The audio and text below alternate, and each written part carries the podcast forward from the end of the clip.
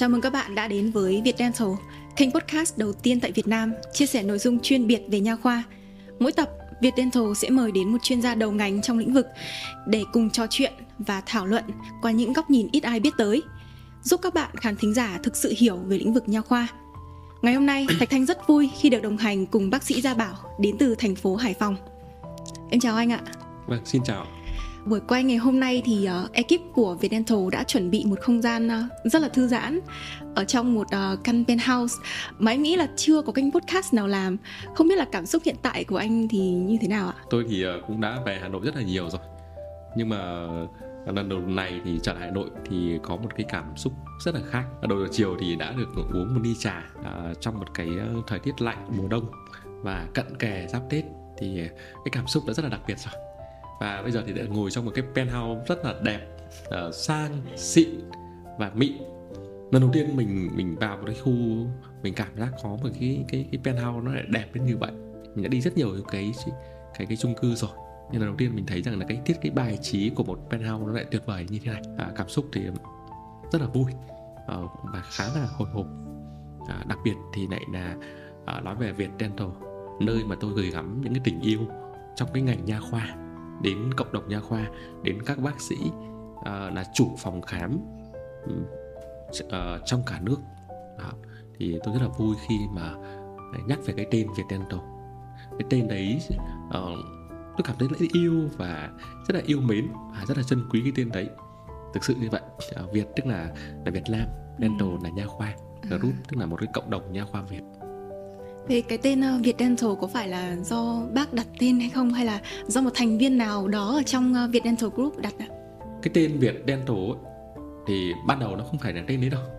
Ờ, đầu tiên thì uh, đặt một cái tên là là Giga, tức là ghi và gain. Cho đi và cho nhận đi. lại. Sau đó thì cái tên đó mình thấy nó cũng không phù hợp, xong đặt một cái tên khác nó cũng không phù hợp và cuối cùng thì thì tìm ra được một cái tên nó rất là, là phù hợp nó là một cộng đồng nho khoa Việt và viết tắt thì là từ video. Nó cũng rất là dễ đọc dễ nghe dễ nhớ và nó có một cái ý nghĩa nhất định à, với những cái bác sĩ mà tham gia. Và ban đầu thì nó cũng hơi lạ lắm người ta gọi là vịt đẻ rồi, rồi gọi vui hài hài rồi gọi là uh, nó cũng khá là trùng gần gần giống những cái tên như là Videx Videx là một cái, cái hội nghị nha khoa toàn quốc. Nhưng cái tên này thì cũng đã được đăng ký độc quyền rồi. Chắc là cũng đợi cái thời gian để mà được cấp bằng độc quyền về cái tên này? Là một người làm trong lĩnh vực đòi hỏi nhiều kiến thức học thuật và trình độ chuyên môn.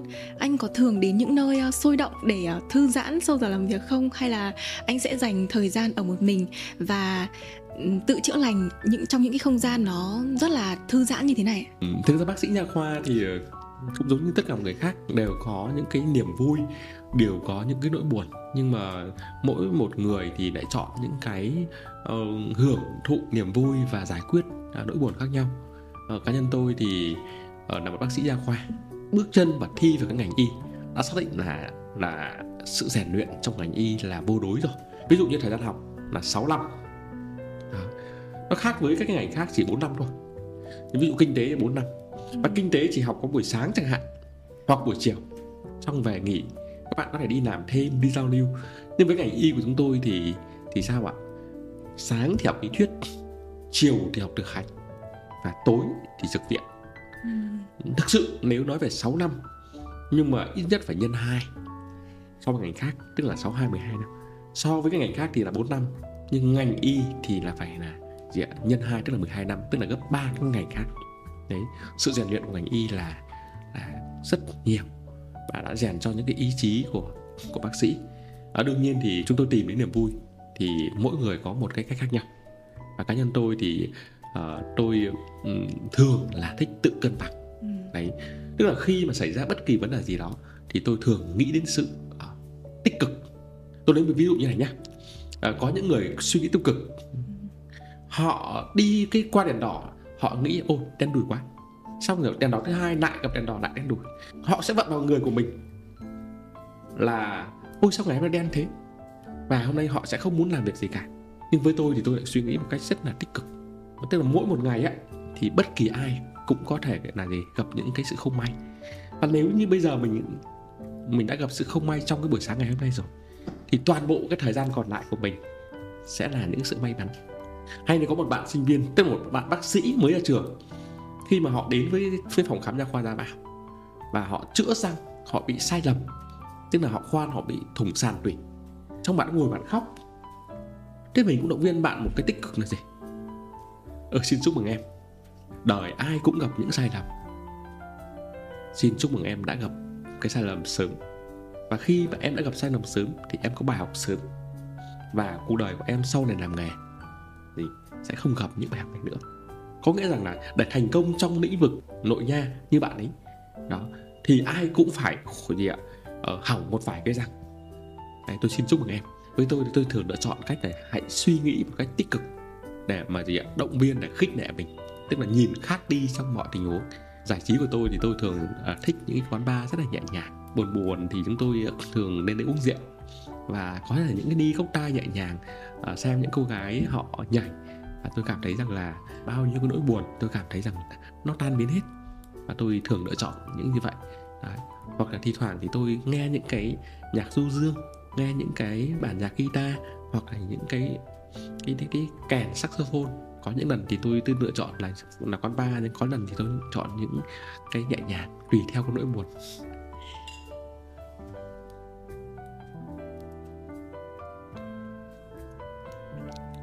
Vừa nãy mình có nhắc đến uh, niềm vui và nỗi buồn. Thì um, làm em nhớ tới một cái từ đó là từ burnout. Đây là một cái từ ờ, được dùng khá nhiều trong giới trẻ. Để chỉ cái trạng thái bị mất đi cái động lực làm việc và rơi vào cái tình trạng kiệt sức. Thế thì uh, anh đã từng bao giờ rơi vào cái tình trạng này chưa? Câu hỏi khá thú vị. Um, thực ra thì uh, cũng có những lần thấy mất động lực cuộc sống. Ừ. có cần kể không?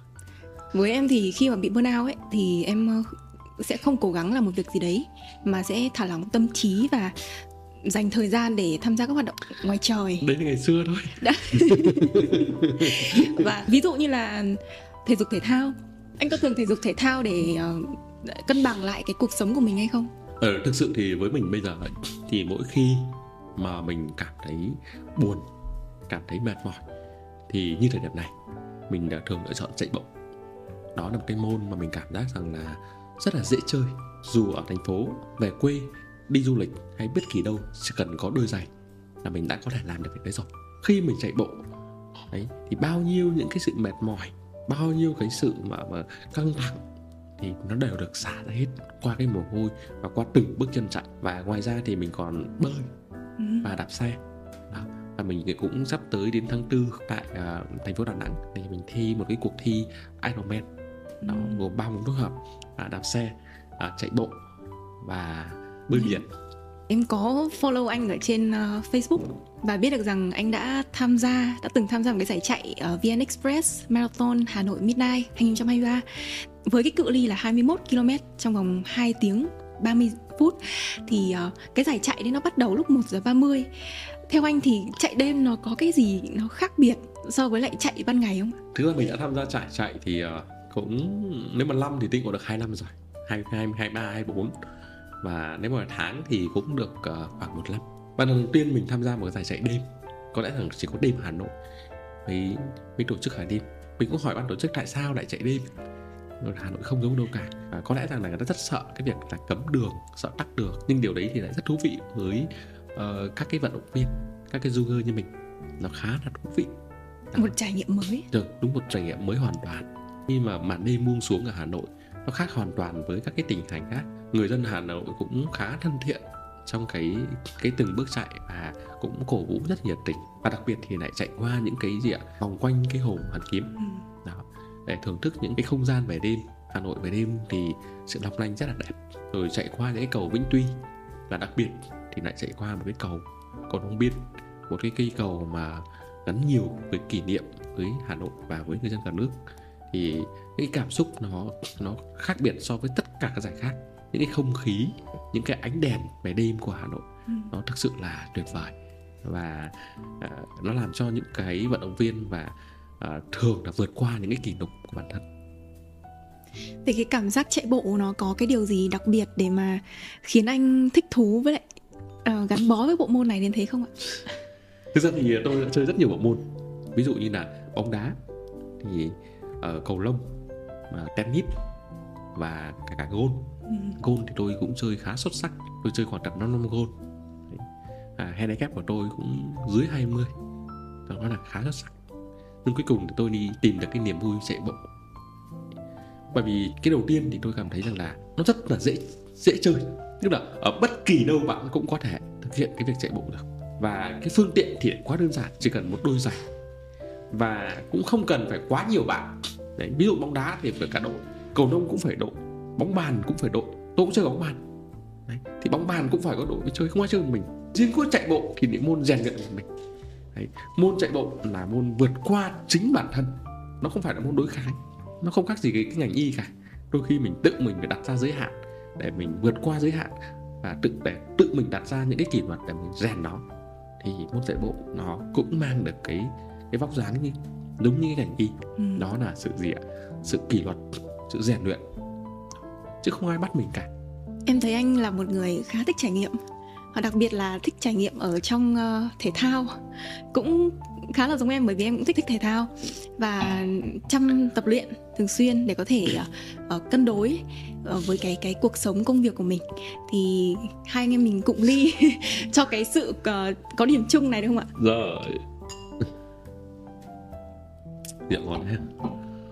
Em được biết là anh đã đi uh, du học ở trường đại học Bordeaux ở Pháp thì uh, anh có thể chia sẻ một chút về cái trải nghiệm học tập tại một quốc gia mới này không ạ? Pháp thì là một nước rất là nhiều những cái nền văn hóa về giáo dục và y tế và trong đó y tế thì ở đất nước Pháp là một nước rất tuyệt vời đất nước họ đầu tư rất nhiều về y tế cái nền y tế của họ thì mình phải cảm giác có họ đã vượt qua cái Việt Nam khoảng trăm năm. Và Việt Nam thì bây giờ thì cũng đang rút ngắn so với thế giới với Pháp. Nhưng mà nền y học Pháp thì thực sự là họ bài bản. Ừ. đấy.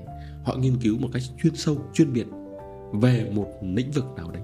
Ví dụ như là điện một bác sĩ ở Việt Nam bác sĩ nha khoa ở Việt Nam. Bây giờ thì đến 90% là làm tất cả mọi thứ từ nhổ răng từ hàn răng từ chữa tủy ờ, từ niềng răng từ cấy implant tức là làm gần như thập cẩm. Và nếu như mà làm thập cẩm như vậy thì không thể xuất sắc được. Ừ. bác sĩ nha khoa đa khoa. Đấy không thể xuất sắc được. Nhưng ở bên đó thì họ chỉ làm một vấn đề thôi. Ví dụ như có một bác sĩ chữa tủy thì cả đời này họ chỉ nghiên cứu. Đấy họ làm họ thực hành phải chữa tủy. Một bác sĩ nhổ răng đấy, thì họ chỉ làm chuyên biệt một thứ. Đấy, họ học một thứ họ nghiên cứu sâu họ đào sâu một thứ thì họ xuất sắc hơn. Đấy, thì mình cũng ước là đến bao giờ mà Việt Nam lại có thể làm được như thế. Ừ. đấy. và thứ hai là một bác sĩ bên đấy thì họ không làm nhiều như ở mình. Một ngày ví dụ họ đặt ra là chỉ khoảng 10 bệnh nhân là thôi hết bệnh nhân đấy là họ không làm được. Như Việt Nam mình uh, làm sáng làm trưa làm chiều làm tối làm đêm. Đó thì thực sự ấn tượng nhất của khi mình sang được học tại Pháp ấy, thì đầu tiên mình nói rằng là cái kiến trúc Pháp kiến trúc Pháp của một đất nước rất là tuyệt vời Đấy.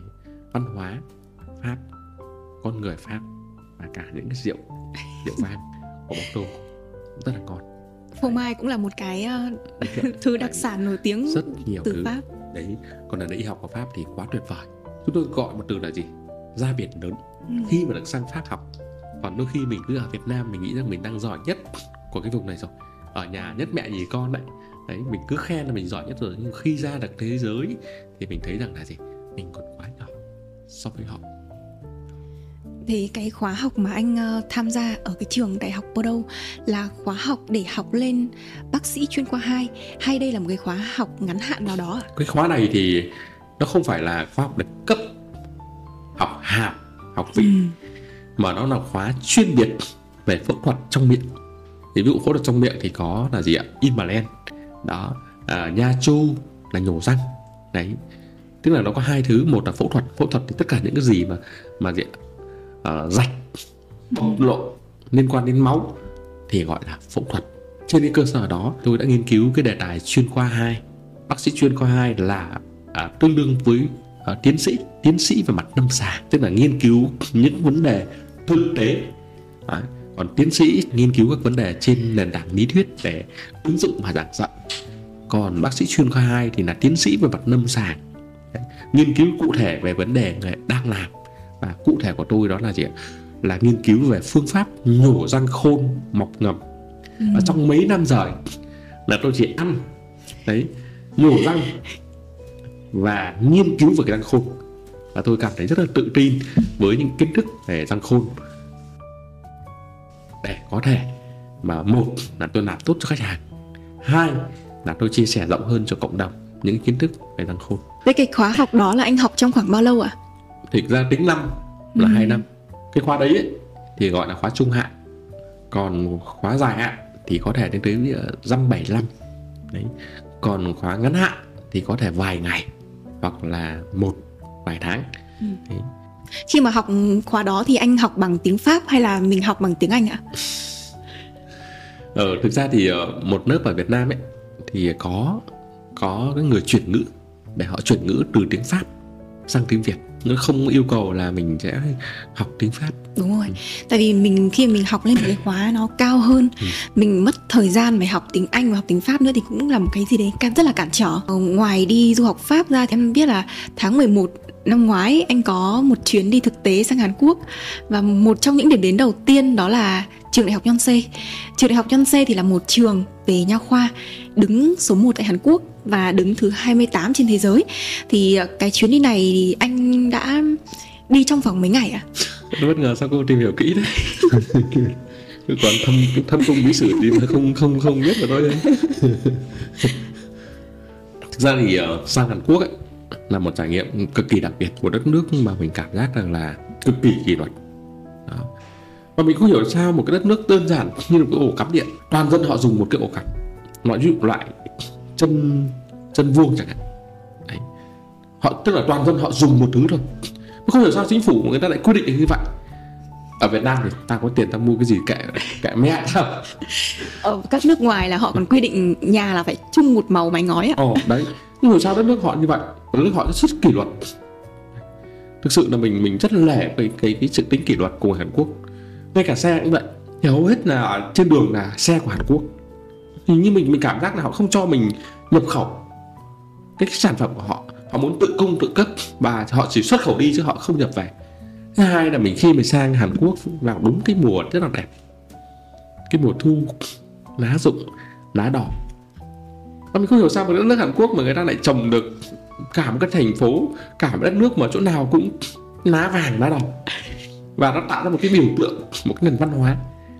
Rất là tuyệt vời như vậy. Mình không hiểu sao Việt Nam này không không có những cái cái cây và cái hoa để trở thành quốc hoa, để trở thành mà biểu tượng để cho những người dân khác, người dân các cái quốc gia khác sang để mình du lịch và mình mình thưởng thức cái văn hóa đấy. Mình thấy rằng nó rất là kỳ diệu thực ra là ở Đà Lạt cũng có rất là nhiều loài hoa và cũng có rất là nhiều loài cây. Khi điểm đến mùa thu thì lá sẽ vàng hoặc là lá sẽ màu đỏ. Nhưng mà thực sự để nói về cái không khí thì không thể nào so sánh được với với Hàn Quốc. Thì bởi vì cái cái sự khác biệt nó không chỉ có về phong cảnh nó còn có về cả cái lối sống nhịp sống và cái cả con người Hàn Quốc nữa.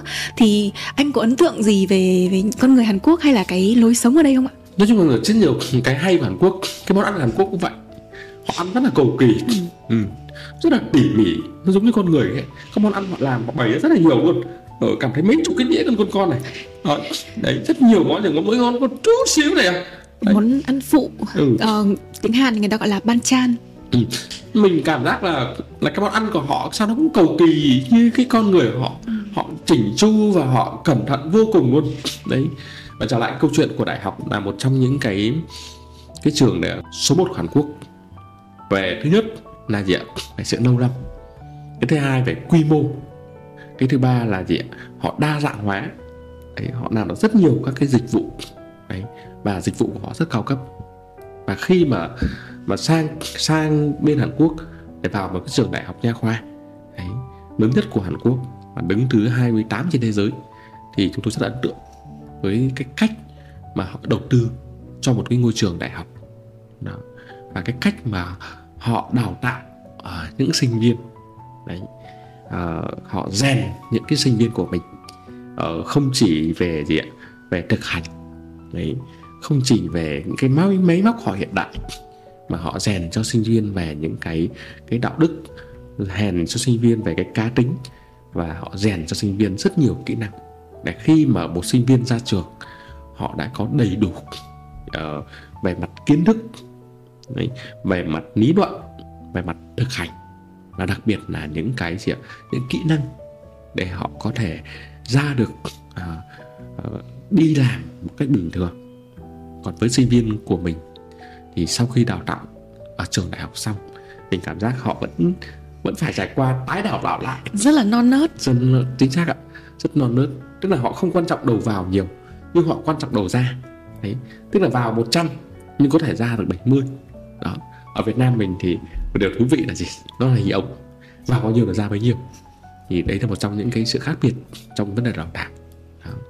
họ không giới hạn số năm học, nhưng mà sẽ kiểm tra rất là chặt chẽ trong cái đầu ra. Và mình thấy rằng là là đó mới là cái chất lượng đào tạo thực sự. Còn cái sự thay đổi, cải cách trong cái cái sự đào tạo của Việt Nam thì mình cũng không biết đến bao giờ. Mà có thể thay đổi từ cái hình ống sang một cái hình nón chẳng hạn đấy vào thì nhiều hơn mà ra thì ít hơn đấy thì cái chất lượng nó sẽ sẽ đảm bảo hơn chứ mình bây giờ nó như cái hình ống ấy cứ vào 100 ra đúng 100 sau 6 năm ừ. đấy những trường hợp mà hiếm hoi lắm giống như kiểu phổ cập trẻ con đấy, đấy không cho đúc Em thấy cái ờ, mô hình đào tạo của Hàn Quốc nó cũng khá là giống so với cái nước phương Tây. Thực ra là vào thì rất là dễ. Ừ. Nhưng mà để mà ra được khỏi trường thì nó là cả một cái quá trình. Thế thì ờ, cái chuyến đi thứ hai của anh ấy là chuyến đi tham quan đến ờ, công nhà máy của công ty Vatech.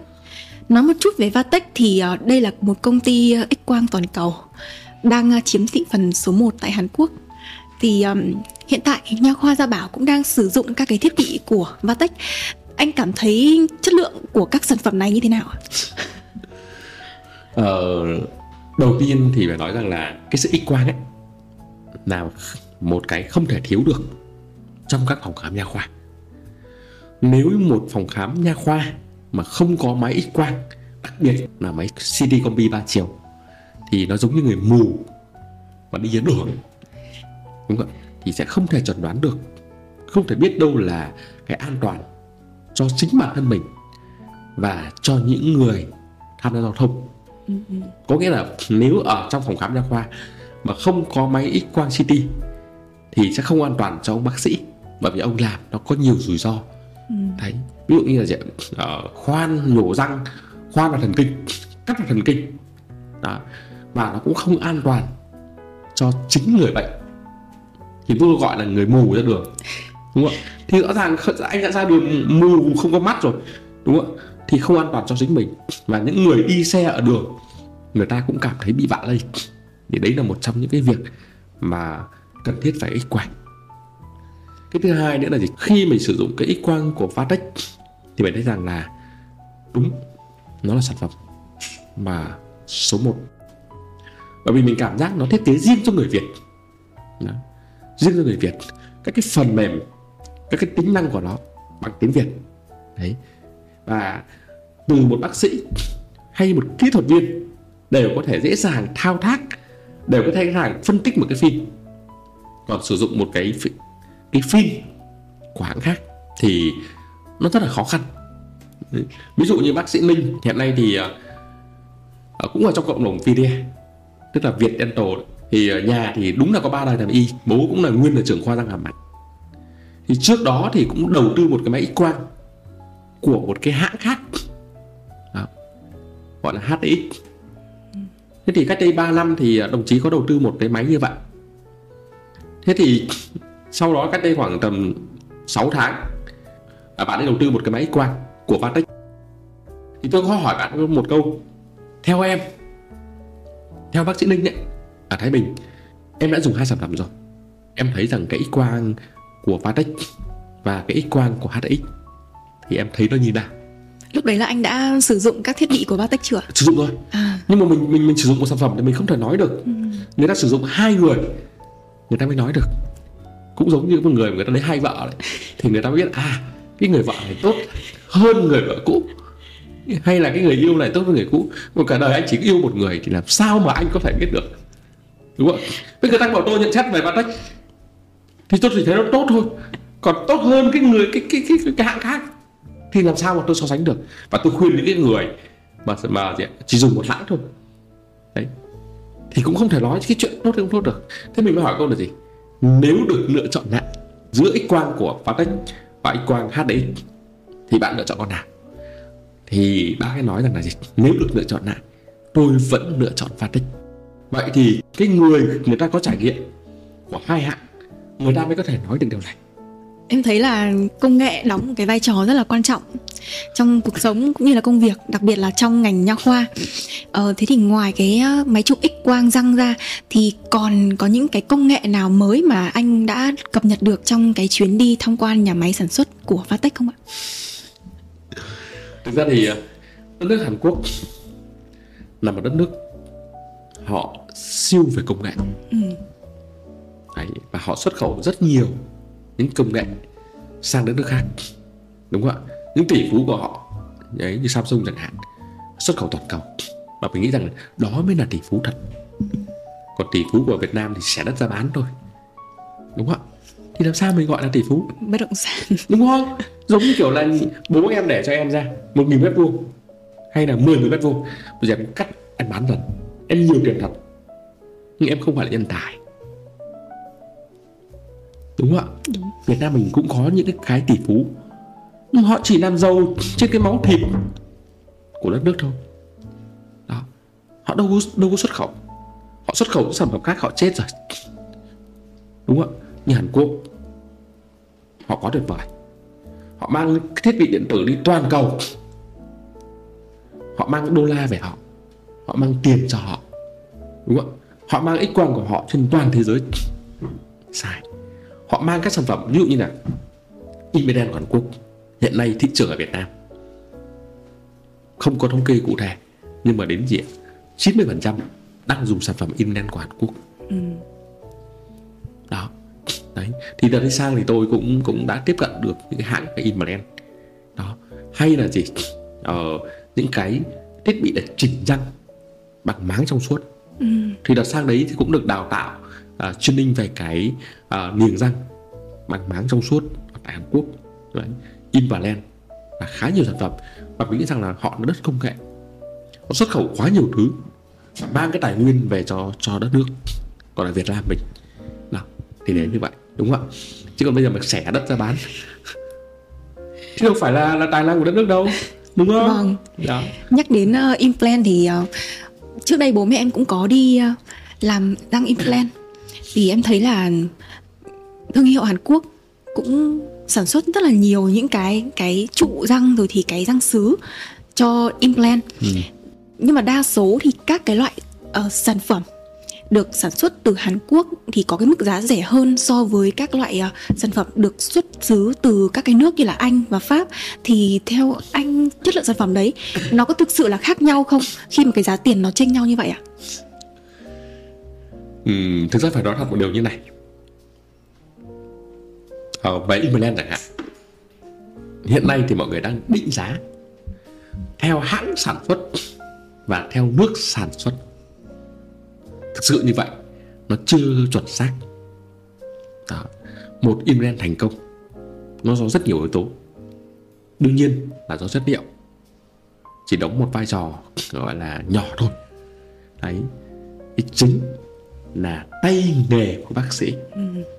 Kiến thức của bác sĩ. Đấy họ lập kế hoạch như nào? Họ thực hiện kỹ thuật ra sao? Cái thứ hai là gì ạ? Ừ, các cái điều kiện về mặt vô khuẩn như thế nào? Đấy họ có máy x quang CT combi để thực hiện không? Hay là họ thực hiện gọi là mù không có máy x quang CT combi hiện nay ở Việt Nam rất nhiều ví dụ như tỷ lệ máy CT CT combi ở thành phố Hải Phòng chúng tôi. Nếu mà được công bố hiện nay được cấp phép thì chúng tôi biết là chưa đến 20 phòng khám. Trong khi đó Hải Phòng hiện nay phòng khám được cấp phép là 350 mà chưa đến 20 thì bạn biết là gì? Chưa đến 1% nếu theo cái, cái con số như thế này đúng không ạ? Thì rõ ràng là các bác sĩ đang cấy mù cấy implant mù Đấy. không có x quang trên công ty để đánh giá về xương độ dày của xương ừ. theo chiều ngoài trong và theo chiều trên dưới cũng như là cái gì cái xương xốp hay xương đặc để tránh các tổ chức thần kinh ừ, các tổ chức đấy, thì gọi là cấy mù mà cấy mù thì làm sao mà tốt được khi mà anh đã cấy mù thì anh kinh lên của gì? Mỹ, của anh, của pháp hay của thụy sĩ thì anh cũng không thể làm tốt được. Đấy. Cái việc tiếp nữa là vô khuẩn. Cái vô khuẩn ở đây thì cái người bác sĩ vô khuẩn rồi. Đấy. Các cái thiết bị vô khuẩn. Ví dụ con lò hấp sấy. Đấy. Theo tiêu chuẩn. Có nhiều chỗ thì họ dùng cái lò nướng nướng gà để họ sấy. Đó. Galaxy đấy. Đó đấy. Thì họ sấy thì làm sao mà đảm bảo cái vô khuẩn được? Mời với im đen để thành công tiêu chuẩn số 1 là phải vô trùng. Đó. Tiếp theo nữa là gì? Cái phòng ốc đảm bảo cực kỳ vô khuẩn Đấy. chỗ chúng tôi thì một mặt là tường, chúng tôi ốp đá. Mặt, ba mặt còn lại là kính. Thì cái việc vô trùng khử khuẩn là cực kỳ tốt. Đấy. Còn ở những phòng khám mà nó không đảm bảo vô khuẩn thì Imagen nó dễ bị đào thải. Đấy đó là một trong những cái tiêu chí để đảm bảo một Imagen nó có tốt hay không tốt. Thì nó dựa vào rất nhiều yếu tố chứ không phải là cái chất liệu implant là gì. Implant bản chất là titanium. Một titanium bình thường chưa hề xử lý gì. Đấy, người ta cấy vào trong người vẫn tồn tại được. Đấy, chứ chưa nói rằng là gì họ xử lý. Còn hiện nay thì người ta định giá sai. Định giá sai ở đây là gì? Họ định giá theo hãng sản xuất. Đây là nỗi đau của ngành. Và chính vì thế, rất nhiều bệnh nhân họ đi tìm được cũng cái hãng đấy, cũng cái nước sản xuất đấy mà giá lại rẻ hơn. Đấy, ở phòng khám khác. Vì, ví dụ tôi là bác sĩ chuyên khoa hai à, tôi học đến mười mấy năm mới ra nghề mới có được cái bằng chuyên khoa hai. Đấy. Mấy chục năm trải nghiệm, thì đương nhiên khác với một người mà gì một bác sĩ mới ra trường. Hoặc là những người mà chúng tôi gọi là tay ngang, không phải là bác sĩ. Đi làm nghề vẫn được cấy implant. Cái phòng khám đấy lại không được cấp phép implant. Tôi được còn phòng khám, tôi được sở y tế thẩm định cấp phép cho cái cấy implant. Thì cái phòng khám đấy lại không được cấy implant. Đó. Không có máy chi combi không có những cái tủ hấp sấy vô trùng hiện đại. Đó. Không có phòng ốc. Thì đương nhiên, họ phải giá rẻ thôi. Đúng không ạ? Vậy thì thì cái việc là hãng thì nó chỉ là một yếu tố cần, nhưng chưa đủ tốt. Đấy. Vậy thì nếu giao một cái in brand tốt cho một người không học, ví dụ như bạn bạn chưa từng lái máy bay. Bây giờ cho bạn lái máy bay thì đều xảy ra. Máy bay không thể cất cánh đúng ạ cả cả có cất cánh nhiều gì. Cũng rơi đúng không ạ. Vâng, không những tính mạng của mình mà tính mạng của rất nhiều người khác nữa. Một thiết bị hiện đại thì nó đồng nghĩa với cái việc là cái người vận hành nó chứ không phải là kỹ năng tốt hay không tốt. Em thấy là máy móc nó đóng một cái phần rất là quan trọng trong cái uh, quy trình chỉnh nha cũng như là nói chung nói riêng cũng như là trong cái uh, cái khâu mà điều trị các cái vấn đề về răng miệng. Nhưng mà cái quan trọng hơn là tay nghề của bác sĩ có đủ để sử dụng các cái thiết bị máy móc đấy hay không? Và em thì muốn nói thêm một chút về cái cái chủ đề niềng răng. Tại vì uh, bản thân em cũng là một người niềng răng nên em khá là tò mò. Vì uh, em thấy là trên thị trường trên uh, cái trong cái lĩnh vực niềng răng thì có một số cái loại mắc cài như là mắc cài uh, kim loại tự buộc mắc cài kim loại truyền thống mắc cài kim loại mặt trong mắc cài sứ và hiện đại nhất là miếng răng trong suốt Invisalign thì theo anh cái loại mắc cài nào hay là cái loại phương pháp nào nó đang là cái phương pháp phổ biến nhất hiện nay? Ờ, nói về cái niềng răng thì mình mình cũng phải nói thật cái chính nhất và quan trọng nhất là bác sĩ. Ừ. để bác sĩ đấy cái trình độ họ đến đâu và họ theo trường phái là nó như là cái môn võ thuật đấy taekwondo. Ừ. đấy takate. Tức là theo cái cái trường phái làm mỗi trường phái nó có hay riêng. Tôi chưa nói về về vật liệu khí cụ. Đấy thì đầu tiên đó là gì? Quan điểm của bác sĩ theo trường phái nào? Đấy là quan trọng nhất họ sẽ quyết định hướng đi của cái niềng răng. Đấy một là cái trình độ của người bác sĩ. Hai đương nhiên là phải thiết bị. Đấy, thiết bị ở đây là gì? Phải có cái x quang vẫn phải có x quang để người ta biết được cái răng cái chân răng và cái xương hàm. Đấy cái khớp đáy xương hàm. Đấy, sự tăng trưởng của sọ của cơ thể. Thì đầu tiên nó phải có thiết bị. Đấy và quan trọng nhất là trình độ bác sĩ. Ngành y thì số 1 là trình độ. Đấy. Chứ không phải là số 1 về công nghệ. Công nghệ chỉ là theo cái, cái quan điểm cá nhân của mình thì nó là số 2 ừ. còn con người vận hành mới là quan trọng. Vâng yếu tố tay nghề và yếu tố quan trọng. bác sĩ là quan trọng Đúng nhất. ờ, tôi cũng trở lại câu chuyện. Hiện nay thì mọi người chính những bác sĩ cũng đang định giá định hướng bệnh nhân. Ừ, đúng rồi định giá một ca chỉnh nha. Bằng mắc cải nào? Ừ. mắc cải à, cổ điển. Mắc cải tự buộc. Mắc cải xứ thì nó không chênh nhau nhiều. Chỉ chênh nhau hơn có một triệu hai triệu. Ừ. và người ta đang băn khoăn không biết định giá dựa ở đâu. Và người ta chỉ muốn định giá gì? Dựa vào vật liệu ừ. khăng khăng rằng là cái mắc cải thông minh này mắc cải tự buộc này tốt hơn và giá nó cần này. Chính cái điều đấy cũng đã bẫy khách hàng. Và khách hàng lại đi tìm một cái chất liệu là mắc cải tự buộc ở một cơ sở khác. Trình độ họ rất là thấp. Họ đang làm trải nghiệm họ làm vì trải nghiệm. Họ nhận bệnh nhân là trải nghiệm. Ví dụ chỗ khác 40 triệu họ chỉ nhận 20 triệu thôi. Ừ. đấy họ đang thực hành họ đang trải nghiệm thì họ lấy cái giá như vậy. Nhưng mọi người không biết rằng một cái diện. Cái giá của một ca chỉnh nha nó phụ thuộc vào cái ca bệnh. Một là nó dễ hay khó. Hai là nó nhiều vấn đề hay một vấn đề. Đó. ba là cái tuổi tác của như thế nào lớn tuổi hay là nhỏ tuổi hay đang ở tăng trưởng đấy, và bác sĩ học thuật ra sao để sử dụng câu này? Đấy, nếu thực sự mà bác tìm, muốn tìm giá rẻ thì cháu có thể giới thiệu do rất nhiều chỗ giá rẻ. Và chúng tôi thường hỏi rằng là gì? Vậy thì bác quan tâm gì nhất trong chỉnh nhà? Có phải bác đang đi tìm một bác sĩ có cái tay nghề giỏi để làm cho bác không? Đấy, bác thử tưởng tượng xem một bác sĩ mới vào nghề. Đấy, mà họ thao tác, họ lập kế hoạch, họ làm cho bác mà hai năm sau, cái hàm răng của bác nó không được như ý muốn thì bác thấy sao? Em thấy là khi mà em đi ờ, thăm khám tại các phòng khám thì các bác sĩ thường khuyên là nên nếu mà em sử dụng mắc cài kim loại thì em nên sử dụng mắc cài kim loại tự buộc. Bởi vì cái thời gian điều trị nó sẽ nhanh hơn. Theo anh thực tế thì điều này có đúng không ạ? Câu này nó giống như kiểu bác phốt ngành. Thực sự thì nó không hơn nhau nhiều.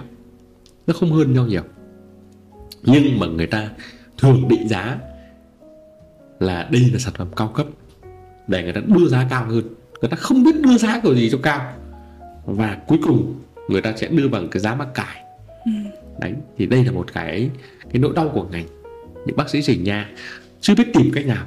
Còn thực tế nó không hơn nhau quá nhiều. Nó hơn nhau ở cái gì ạ? Cái cái phương pháp cái lập kế hoạch. Cái con đường nào đến đích nhanh nhất.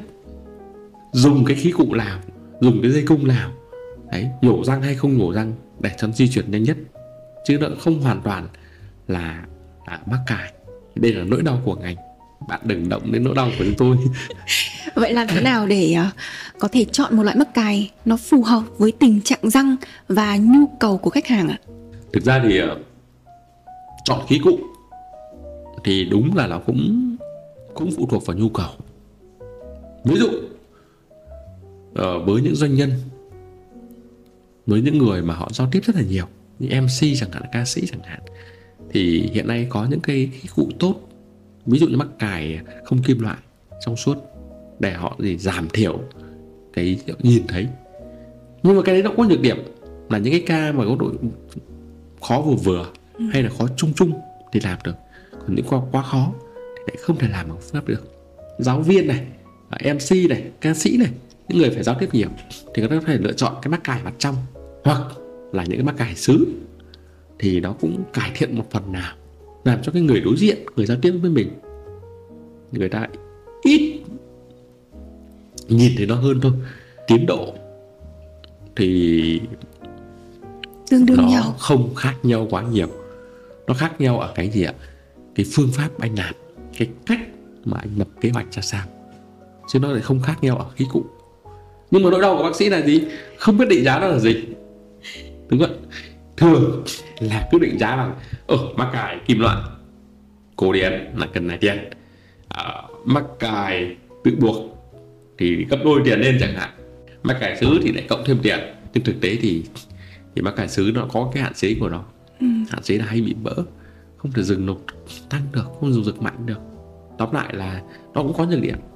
Đấy nhưng thôi thì thì mình chấp nhận cái nhược điểm nào thôi cái điều mà anh vừa nói vừa chia sẻ. Nó cũng khá là tương đồng với lại implant. Là thường các bác sĩ sẽ định giá bằng cái chất liệu. Bởi vì không biết là mình nên định giá theo cái tiêu chí nào. Được qua cái cái um, cái câu chuyện mà anh chia sẻ thì em mới mới biết được điều này.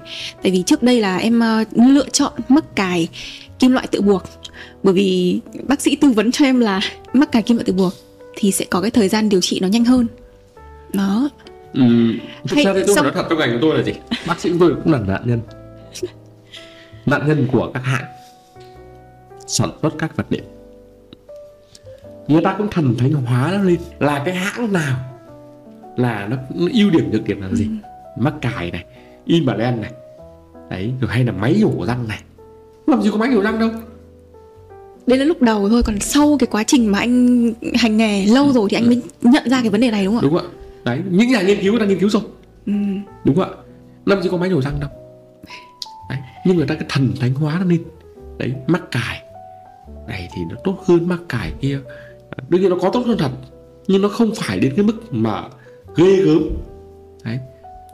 Thì chúng tôi cũng là thực sự cũng là nạn nhân của các cái hãng. Họ thần thánh hóa lên họ thổi vào đó một cái gì đấy và họ đưa cái giá thành nó cao hơn rất nhiều lần còn thực tế thì những nhà nghiên cứu người ta đã nghiên cứu rồi. Đấy ví dụ như cái máy nhổ răng mà ờ, dân hay gọi hay một số phòng khám nha khoa hay gọi. Đấy. thì nó không phải là máy nhổ răng đấy mà nó là gì ạ? Một cái cái dụng cụ để cắt cái xương. Thì trong rất nhiều nghiên cứu họ nói rằng là gì? À, nhổ bằng cái thiết bị Piostom cái máy cắt xương này. So với cái nhổ thông thường không có gì khác biệt. Nhưng mà tất cả hay rất nhiều đúng từ từ rất nhiều các phòng khám nha khoa thần thánh hóa lên. Nhổ răng khôn bằng máy không đau không chảy máu. Thì đó là sự thần thánh hóa hay là cái việc mà chỉ dùng nó để gì? Thu một cái khoản tiền nào đấy. Ừ. chứ còn thực tế về góc độ chuyên môn thì nó không quá cái sự khác biệt. Ừ. đấy Thế thì... thì- chúng tôi là nạn nhân thôi. Bởi vì à, nó cái đội marketing họ giỏi quá chúng tôi Ừ. gọi vui là con ma kết hành tinh này. Ừ, một cách chơi chữ khá là hay. Em còn một cái tò mò nữa đó là vì sao mắc cài mặt lưỡi mắc cài mặt trong lại không được sử dụng phổ biến bằng phương pháp niềng răng trong suốt Invisalign? Trong khi hai phương pháp này đều không quá ảnh hưởng đến tính thẩm mỹ mà giá thành của niềng răng mặt trong lại rẻ gần bằng một nửa so với niềng răng Invisalign. Thì theo anh nguyên nhân là do đâu ạ? cái uh, nguyên mà của mặt trong ấy thì việc đầu tiên là nó rất khó. Và những chỉ định của nó cũng hạn hẹp. Cái thứ hai nữa là gì? Nó cũng cực kỳ khó chịu cho người bệnh. Thì nó cũng cực kỳ là khó khăn và đúng như bạn tiên lượng à, bạn nói là cái tỷ lệ mà mắc cài bằng mặt lưỡi thì nó không có con số thống kê cụ thể nhưng mà chắc là nó chiếm rất ít có khoảng vài phần trăm. Và cái xu hướng của tương lai nó cũng không phát triển Ừ. theo hướng mắc cài mặt lưỡi. Theo anh thì mắc cài mặt trong có khả năng tuyệt chủng hay không bởi vì với cái giá thành quá cao như vậy nó cao hơn hẳn so với các loại mắc cài kim loại khác. Mà nó lại còn đòi hỏi cái kỹ thuật của bác sĩ rất là cao nữa. Ừ, mình thì mình nghĩ là nó sẽ không tuyệt chủng ừ. bởi vì ở trên thế giới vẫn có những người họ đam mê họ vẫn nghiên cứu và họ vẫn đào tạo vẫn họ vẫn thổi vào ai đấy một bác sĩ nào đấy cái tư tưởng về cái phương pháp này. Nó vẫn có giá trị của nó. Và mình chờ đợi rằng là uh, người ta nghiên cứu ra những cái mắc cài nó dễ chịu hơn. Rồi là cải tiến được cái phương pháp mặt trong này. Đấy, để nó chiếm được cái thị phần. Chứ mình không nghĩ rằng nó sẽ tuyệt chủng. Bởi vì chúng ta ngồi đây thế thôi. Nhưng mà hàng ngày vẫn có rất nhiều các nhà khoa học trên thế giới họ vẫn đang âm thầm ừ. để nghiên cứu để cải biến từng cái một để có sản phẩm tốt hơn trong tương lai. Vẫn có những nhà âm thầm họ đi tìm đi nghiên cứu đi chế tác những sản phẩm nó phù hợp. Nhưng mình tin rằng là những cái người đam mê họ vẫn không dừng bước để để mà sản sinh các đứa con của mình để mà mang đến nhân loại những cái điều tuyệt vời. Giống như mình yêu video group này mình nghe cái tên mình đã yêu rồi nó thân thương và mình muốn là dành rất nhiều thứ để xây dựng một cộng đồng. Mình vừa nói về mắc cài rồi. Mắc cài cũng là một trong những cái ờ, khí cụ chị chỉnh nha. Thì uh, em muốn hỏi thêm anh một chút về nông hàm nữa. Thôi tôi hỏi bạn dạ vâng bạn đeo mắc cài bạn thấy thế nào thực ra thì đeo mắc cài vào em cảm thấy nó cũng có những cái sự bất tiện nhất định ví dụ lúc ngủ thì nếu mà mình có thói quen nằm ngang ừ. thì sẽ bị mắc cài nó đâm vào má à. ờ, dẫn đến là có thể chảy máu hoặc à. là bị nhiệt miệng ừ. đó còn khi mà cái này thì em sẽ hỏi anh sau tại vì à, cái trường hợp này em cũng sẽ gặp đã gặp rồi vào má không một trường hợp khác nữa. Một cái bất tiện nữa khi mà mà niềng răng. Vậy là đâm vào má mình hay đâm vào má người yêu? Đâm vào má mình chứ. Thế giờ bạn đã được hỏi người yêu của bạn rằng là khi mà mà yêu nhau ấy thì cái cảm giác mà cái người có mắc cài và không mắc cài thì thì họ nhận được là gì không em chưa từng hỏi câu này chắc là phải đợi uh, và... thời gian tới anh hỏi ngược lại em là em quên mất là em định hỏi cái gì rồi em thấy là hiện tại thì có hai loại phương pháp phổ biến ừ. để uh, làm tăng cái khoảng cách giữa các răng đang bị chen trúc ừ. khi mà chỉnh nha đấy là nhổ đi răng số 4 ừ. và nong hàm ừ. khi nhổ đi răng số 4 thì các cái răng chen trúc sẽ có cái khoảng trống để mà di chuyển qua còn uh, nong hàm là cái việc mà mình sử dụng các cái khí cụ chỉnh nha chuyên dụng ừ. để nới rộng cung hàm và làm tăng cái diện tích của miệng cái phương pháp này nó vừa làm tăng cái khoảng cách giữa các răng bị chen trúc mà lại không phải nhổ răng nhưng mà theo cái trải nghiệm của em thì sau khi đi thăm khám trên dưới 10 cơ sở nha khoa ừ. em thấy là họ đều không có khuyên bệnh nhân hay là tư vấn cho bệnh nhân về cái phương pháp này mà thường chỉ thông báo cho bệnh nhân biết rằng sẽ phải nhổ răng và sau đó niềng răng luôn. Thế theo anh thì thực trạng này nguyên nhân là do đâu ạ? Ừ. có phải là do nong hàm thì cần nhiều thời gian hơn là nhổ răng không? Bởi vì em tìm hiểu thì nong hàm sẽ mất đến 6 hoặc là 12 tháng. Đấy là cái thời gian trung bình để mình có thể tạo đủ khoảng cho răng. Đầu tiên phải nói về chỉ định trước. Đấy ca này nong hàm có đạt được cái sự lý tưởng không? Bởi vì nong hàm mà mình không thể long quá rộng được. Ừ. đó. Ví dụ mỗi nong mỗi một cái răng chẳng hạn kẽ răng mình chỉ nong được 0,5 chẳng hạn thì nhân lên. Đấy. Thì cả một cái hàm răng mình cũng thể long được khoảng tầm 4 chẳng hạn thế mm là cùng. Tuy nhiên mình không bàn về các cụ thể. Nhưng mình sẽ nói rằng là gì? Cái mức độ long hàm ít hơn. Tức là với vấn đề về gì ạ? Bạn vồ ít ừ. bạn lệch là cái ít bạn muốn cải thiện ít thì bạn long hàm tức là răng nó không có quá nhiều sự chen trúc đúng ạ đấy không quá nhiều xúc còn nếu bạn cần nhiều khoảng hơn thì đương nhiên là phải nhổ. Tức là còn quá nhiều khoảng thì ta sẽ phải nhổ. Thì nó tùy theo chỉ định. Đấy hỏi tôi là lựa chọn cái nào thì tôi nói rằng này tùy theo kỳ vọng. Ừ. ví dụ bạn không đặt mục tiêu là phải thi trường nào y thì bạn không cần phải ép con bạn học quá nhiều con chỉ còn là con ngoan con khỏe mạnh. Có bố là đủ rồi. Con kiểu gì cũng đáng yêu. Bố không bắt em còn cho đại học. Tức là cái nhu cầu mình vừa phải. Ừ. thì rất đơn giản. Nhưng mà bạn muốn phải thi đỗ vào ngành y thì bạn phải siêng năng để bạn học. Và với chỉnh nha cũng vậy. Nếu như bạn muốn có cái hàm ví dụ như bạn vỗ rất nhiều hay hàm răng của bạn chen chúc rất là nhiều mà sau khi niềng răng kết thúc mà hài hòa khuôn mặt. Đạt được cái lý tưởng. Thì có thể phải nhổ. Ừ. bởi vì nó cần nhiều khoảng hơn để di chuyển cái răng, để sắp xếp đều lại cái răng. Đấy. do vậy lựa chọn được cái phương pháp nào? Thì thứ nhất là tùy theo ca bệnh. Thứ hai là do quan điểm. Cái trường phái mà bác sĩ theo. Có những trường phái người ta không nhổ răng. Người ta long hàm. Rồi người ta gì? Nhổ răng số 8 người ta dựng trục, người ta di xa kéo đuôi vào trong, hoặc người ta cắt kẽ, xẻ kẽ, tức là có rất nhiều cái phương pháp để làm. Đây là do quan điểm triết lý của các ông thầy, chứ không phải là cái câu chuyện là cái nào tốt hay cái nào không tốt, thì nó do từng ca bệnh. Vậy thì em cũng có người hỏi, cái con bé ở cạnh nhà tôi nhổ, ở niềng răng nó không phải nhổ, tại sao tôi phải nhổ? Thì rất nhiều câu hỏi như vậy và tôi cũng không thể biết được cái con bé bên cạnh nó như nào. Đúng không ạ? Đấy. Thì chúng tôi đã nghiên cứu rồi. Nếu bạn không nhổ răng chúng tôi vẫn làm được. Nhưng khi kết thúc thì nó sẽ gì? Có vấn đề này nó vẫn tồn tại vấn đề kia nó vẫn tồn tại. Còn nếu như nhổ răng trường hợp này của bạn phải nhổ răng chẳng hạn đấy, thì nó sẽ đạt được lý tưởng. Còn bạn không nhổ răng thì nó không đạt lý tưởng. Đấy, bởi vì răng nó sẽ có nhiều khoảng hơn ừ, nong hàm thì sẽ làm cho cung hàm của mình nó rộng, rộng hơn. Đúng rồi. thì cái việc cung hàm của mình rộng hơn như vậy có làm cho mặt mình to hơn không ạ? Ờ, thực ra thì nó cũng có liên quan nhưng nó không nhiều. Tùy theo cái cái khuôn mặt của từng người tùy theo mong cầu của gia đình và tùy theo trường phái của bác sĩ.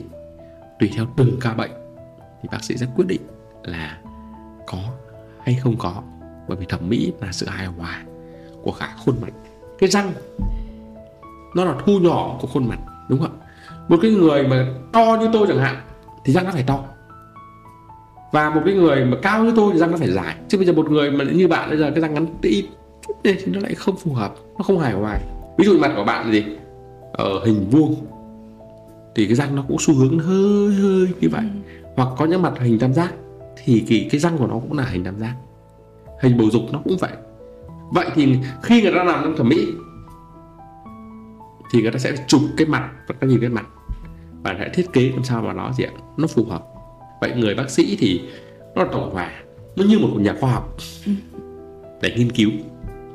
Nó như một nhà họa sĩ để phải điêu khắc một sản phẩm. Nó như một nhà thiết kế.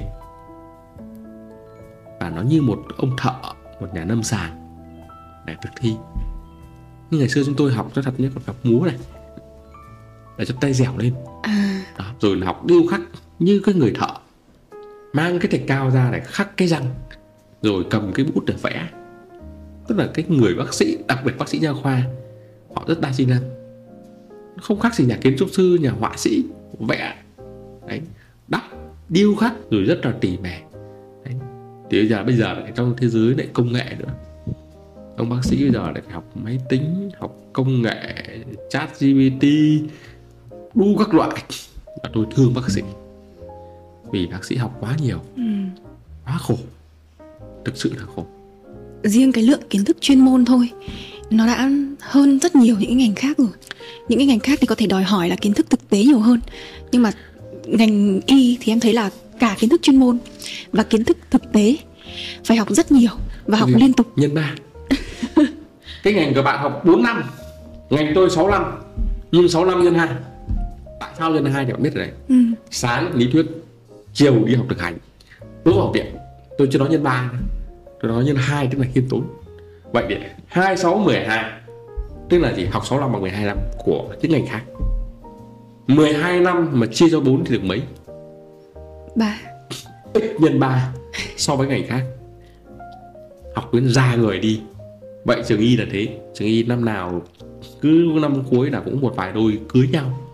So với ngành khác thì ngành y rất đặc biệt là nó quá già rồi.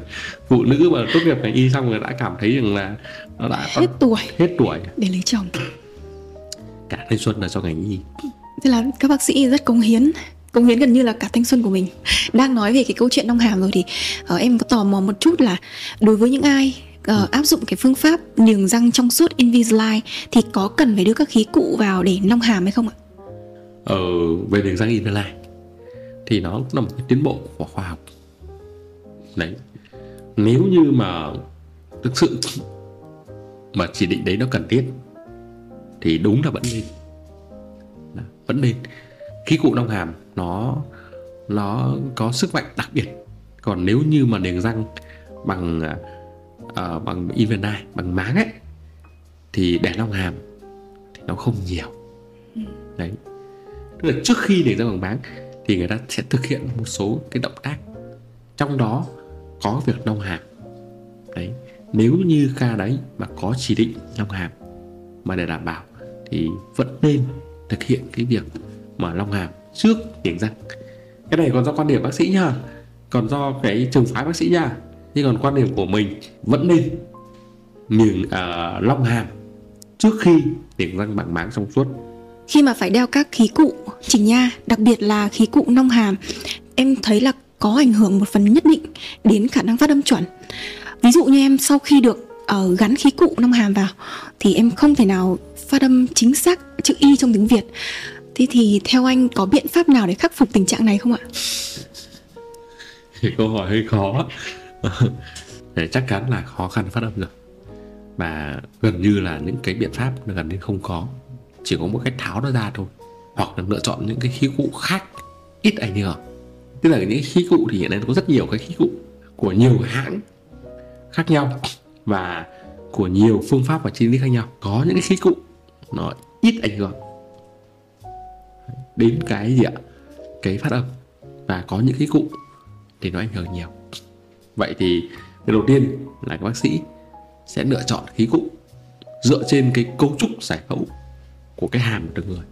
Ví dụ có những người cái vòng vòng họng hàm này nó sâu nó lông cái lưỡi nó to lưỡi nó nhỏ thì mình sẽ lựa chọn những khí cụ nào ừ. nó phù hợp nó giảm thiểu đi thôi. Nó giảm thiểu đi thôi chứ còn đè nó không thì hơi khó. Bởi vì là cái lưỡi nó khá là nhạy cảm theo như em tìm hiểu thì cái vị trí đặt lưỡi đúng ừ. là cái lưỡi của mình nó sẽ đặt ở trên cái vòng miệng ừ. và cái đầu lưỡi sẽ không chạm vào mặt trong của răng ừ. thì khi mà gắn một cái khí cụ nong hàm vào đó thì lưỡi mình sẽ không thể nào chạm vào cái vòng miệng bên trên được nó dẫn đến là phát âm của mình sẽ không được chuẩn nữa thì cái tình trạng này thực sự là phải sau một năm sau khi tháo nông hàm ra thì em mới có thể phát âm chuẩn được.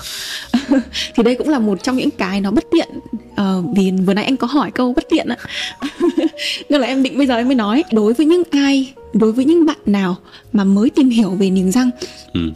thì làm thế nào hay là có cách nào để các bạn có thể xác định được rằng mình có cần về niềng răng hay không ừ, niềng răng thì hầu hết nó không phải là bệnh mà nó nhu cầu làm đẹp đúng không ạ?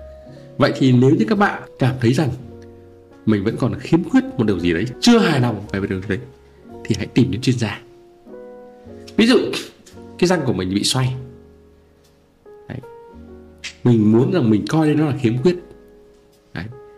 thì mình nên đi niềng răng. Chứ về tiêu chuẩn thì nó có những cái tiêu chuẩn. Ví dụ như là gì ạ? Họ đo cái độ vỗ bằng cái cách là gì? Đặt cái thước vào đây chẳng hạn này đấy. Điểm mũi môi và cằm. Nằm trên một đường thẳng. Ừ. thì là không bỏ. Đấy thì đấy là tiêu chuẩn. Đấy đúng không ạ? Nhưng có những người mà gì đo thực tế nó vỏ. Nhưng người ta lại bảo được tôi thế là đẹp. Tôi thích sự tươi. Thì câu chuyện lại không phải đẹp em nghĩ em là cái trường hợp đấy đấy tại vì trước khi niềng răng ừ. là đúng là đầu mũi ừ. và môi ừ. cầm nó nằm trên một đường thẳng. Ừ. nhưng mà khi soi gương em vẫn không cảm thấy nó đẹp. Ừ. à, em vẫn quyết định đi niềng răng. Thì em nghĩ là đúng niềng răng là do nhu cầu để làm đẹp. Thế ngoài cái nhu cầu về thẩm mỹ ra thì còn có những cái nguyên nhân nào mà khiến cho bệnh nhân cần về niềng răng không? À, đương nhiên ạ. Vâng. Đầu tiên đó là là gì ạ? Nhu cầu trước. Đấy. Thứ hai nữa là gì do một số trường hợp và bệnh lý ví dụ như về khớp cánh ừ. đấy khớp cánh quá sâu đó. dẫn đến cái việc là gì ờ, ảnh hưởng đến cái cái cái ăn nhai cơ thái dương đến khớp thái dương hàm ừ. đó. thì đương nhiên những trường hợp đấy phải niềng hay đơn giản là những trường hợp mà nhổ răng lâu ngày ví, ví dụ như là ạ nhổ răng số 6 hàm dưới bị nhổ rồi thì số số 6 hàm trên. Nó không có cái hẹn dưới. Nó lại trồi xuống. Ừ. đó. Răng nó sẽ có cái xu hướng tìm chỗ trống để điền đúng vào. rồi. Điền vào chỗ trống. Và phải nhổ răng để gì? Kéo lên để lấy cái khoảng để trong thì đầu tiên đến 90% là do nhu cầu. Tức là mình cảm thấy mình chưa đẹp chưa hoàn thiện chưa hoàn hảo là mình niềng răng. Còn khoảng 10% là các nguyên nhân khác. Ví dụ, hai cái răng nó xô vào nhau, nó không đủ chỗ, thì bắt đầu phải niềng kéo nó vào để lấy chỗ trồng răng. Hoặc nhổ răng hàm dưới, hàm trên nó thõng xuống, mất khoảng thì phải kéo nó vào. Hay một số cái bệnh lý về khớp cắn, một số bệnh lý về khớp thái dương, một số cái bệnh lý về cơ, hoặc là một số trường hợp này cái răng nó bị ngả vào trong hay ngả ra ngoài nó không nằm trên thẳng trục. Ừ. có những người ăn nhai khó khăn. Nhưng cái số đó thì nó chiếm rất ít dưới 10% còn 90% là do nhu cầu. Tức là mong muốn được cải thiện cái đẹp. Tức là người ta chưa thỏa mãn về cái nụ cười của mình. Người ta vẫn kỳ vọng là tôi phải đẹp hơn nữa tôi phải xinh hơn nữa. Đó thì tôi đi niềng đúng không ạ? Đấy ví dụ như bạn nói đấy câu chuyện của bạn. Đặt ra của bạn thì đã được chuẩn rồi nhưng bạn vẫn chưa thấy. Đẹp bạn vẫn đi tìm một cái chuyên gia để cho mình đẹp hơn. Thì theo quan điểm của chúng tôi thì nói rằng là trên 90% là do nhu cầu. Đấy. Còn khoảng dưới 10% là do thực hiện việc niềng răng vì những chức năng khác. Thế còn những trường hợp nào thì bệnh nhân không nên niềng răng ạ? ừ, thực ra thì trong y văn thì họ không có chỉ định là những trường hợp nào không nên niềng hay là có một vài sách có vài họ nói là gì? Trường hợp dị ứng về kim loại. Thế nhưng mà dị ứng về cái kim loại thì người ta lại có máng. Người ta lại có thiết bị khác để niềng Vâng, thế còn những khi nào thì bệnh nhân nên niềng răng Ừ. kết hợp với phẫu thuật ạ? khi nào niềng răng và kết hợp phẫu thuật? Một là do tình trạng quá nặng mà cái niềng răng không đáp ứng được Cái mong muốn của bệnh nhân. đó không đáp ứng được cái mong muốn của bệnh nhân. Mình phải nói đúng đấy. Tức là cái trường hợp nó quá nặng mà cái niềng răng không giải quyết hết được. Thực tế thì để cái một cái đẹp hoàn hảo thì phải kết hợp rất nhiều phương pháp. Đấy có những ca bệnh là kết hợp niềng răng kết hợp phẫu thuật. Có những ca bệnh kết hợp niềng răng với phục hình tức là với làm răng sứ có những ca bệnh niềng răng kết hợp với phẫu thuật làm dài thân răng tùy cái mức độ nặng của bệnh, tùy cái nhu cầu của bệnh nhân. Thế còn cái chuẩn thì chúng tôi vẫn đưa ra cái chuẩn. Tôi tôi dựa vào các chỉ số khoa học là đưa ra các chỉ số để đảm bảo cái độ chuẩn xác của một con người. Hay cái đẹp giống như hoa hậu ấy, người ta gọi là đẹp chuẩn. Nhưng người ta không là hoa hậu, nhưng con trong mắt mẹ lúc nào cũng đẹp. Thế là họ hài lòng rồi và chuẩn trong đường răng của anh vậy anh đo từng góc từng tính từng số từng chỉ số từng độ nghiêng của nó nếu đạt độ chuẩn là chuẩn Theo anh thì bệnh nhân nên chuẩn bị những gì trước khi niềng răng ạ? việc đầu tiên là thuê tiền Đúng, chi phí. đúng không ạ Thế thì anh có thể ước tính cái chi phí trước, trong và sau khi niềng không ạ? niềng răng thực sự nếu mà giá dao động của nó thì từ 10 triệu cho đến trên 100 triệu Vẫn còn có chỗ là 10 triệu niềng răng anh. Ờ, không phải. Ví dụ nhé tôi chỉ có một vấn đề. Là cái răng tôi nó hơi khớp khểnh và tôi kéo cái răng khấy cởi nhà vào. Thì còn chưa đến 10 triệu. Ừ. đúng không ạ? Vậy tôi chỉ có một vấn đề đấy thôi. Hoặc tôi chỉ có một cái răng cửa nó bị thò ra một tí thôi. Và tôi chỉ muốn kéo nó xuống thôi. Vậy thì một triệu hay nhiều triệu hay 100 triệu thì nó tùy thuộc vào cái mức độ bệnh của nhân. Tùy vào khí cụ liềng tùy vào cái nơi họ liềng nữa. Ừ. muốn ở Việt Nam thế thôi. Bạn biết nước ngoài bao nhiêu không? Chắc là gấp Hôm 10 lần. tôi có làm cho một bệnh nhân ở Mỹ. Và họ chụp cho tôi cái hồ sơ mà họ đang làm ở bên đấy thì bạn biết làm sao một cái implant ở bên đấy. Là khoảng 5 nghìn. 5 nghìn đô. Đây là in dạng phổ thông nhé chứ nó in độ nào đặc biệt. Nhưng một cái chữa tủy ở đấy biết bao nhiêu gần 10 nghìn đô. Ừ. em thấy là chữa tủy ở Việt Nam giá còn rẻ hơn. Chữa tủy Việt Nam thì có thể là gì? Từ vài trăm đến một hai triệu tùy đồng phòng khám. Đúng rồi. Ở nước ngoài thì họ rất coi trọng giá trị bảo tồn Đấy. đúng em thấy là Việt Nam cứ hỏng tủy cái là nhộn. À, không là triệt tủy luôn. À. ở nước ngoài. Thì tôi đang hỏi các cái việt kiều nè thế tại sao các ông lại cứ thích nhổ răng? Nhổ chữa tủy bên đó đắt lắm. Ừ. bây giờ chữa tủy bên đấy nó đến gần 10.000 đô một cái răng. Tôi trả tiền đấy. Tôi về Việt Nam ăn chơi vài tháng tôi trồng một cái răng ở Việt Nam nó còn rẻ rất nhiều. Nhưng ở bên đấy là họ coi trọng cái răng thật tôn trọng nó và họ muốn giữ gìn nó và để giữ gìn nó thì chi phí rất cao. Thế cho vậy là giá thì nó tùy thuộc vào nơi nữa nhé. Ừ. đúng không ạ? Câu chuyện này nó nói ở Việt Nam thôi. Nhưng ở Việt Nam thì nó còn tùy tỉnh thành nhé. Đã tỉnh thành rồi thì tùy từng cơ sở. Và tôi thường nói với chúng tôi là gì?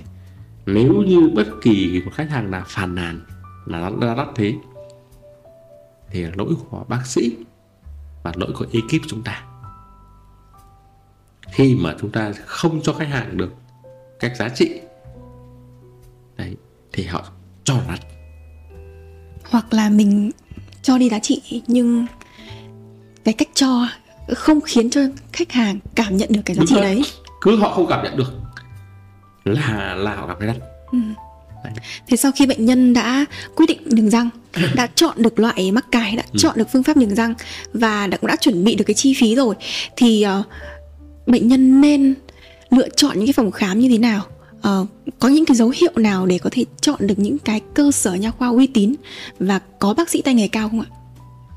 Cái việc đầu tiên là cái người làm cho mình là quan trọng. Cái cơ sở nha khoa ấy, nó cũng là một quan trọng. Ví dụ trong một cái môi trường tốt không hẳn 100% giáo viên tốt. Ừ. Trong một bệnh viện, ví dụ trung ương chẳng hạn, không thể đảm bảo 100% người làm là giỏi. Vậy thì kể cả trường học ở quê vẫn có giáo viên tốt. Kể cả trường chuyên của thành phố vẫn có giáo viên tồi. Lựa chọn cơ sở là một chuyện, Nhưng phải lựa chọn con người, Ai làm cho mình Mới là quan trọng. Về mặt pháp lý, Họ đã có chứng chỉ hành nghề hay chưa? Đây là việc đầu tiên Là có một cái cơ quan họ đảm nhận. Cái thứ hai là cái chứng chỉ của họ. Được cấp trong bao lâu rồi? Cũng có chứng chỉ như vài tháng.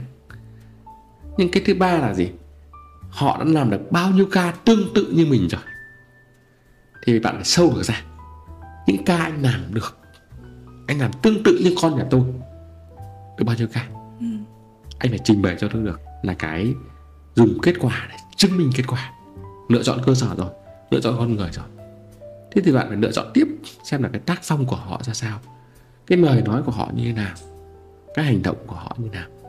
Nó có thực sự mẫu mực chuẩn mực để cho bạn tin tưởng hay không? Thì đầu tiên thì vẫn là con người trước. Bởi vì con người nó vẫn là số một. Đấy. và các bạn cũng không thể nắm hết được nhưng các bạn có thể uh, biết được này ca này bạn đã làm được bao nhiêu ca? Sâu tới kết quả.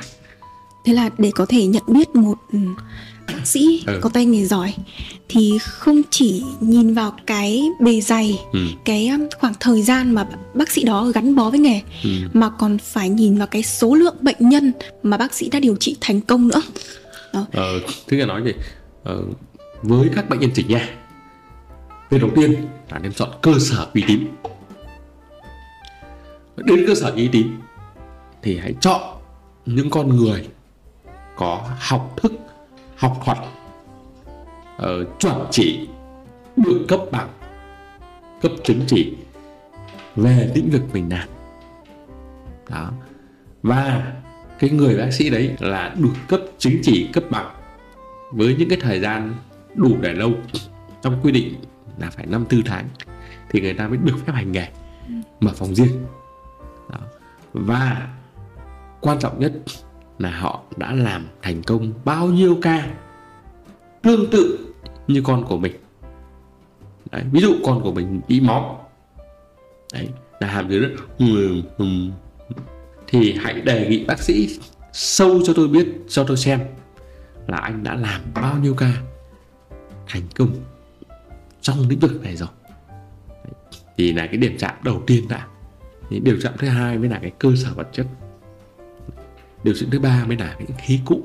Thế thì sau khi mà đã quyết định chọn được cơ sở nha khoa uy tín ừ. chọn được bác sĩ có tay nghề để làm cho mình thì còn một cái bước cuối cùng trước khi niềng răng. Ừ. em thấy là một số nha khoa họ có ký hợp đồng với bệnh nhân trước khi niềng răng. Theo anh thì điều này có thực sự cần thiết không? Ký hợp đồng niềng răng nó là một cái từ rất chung chung.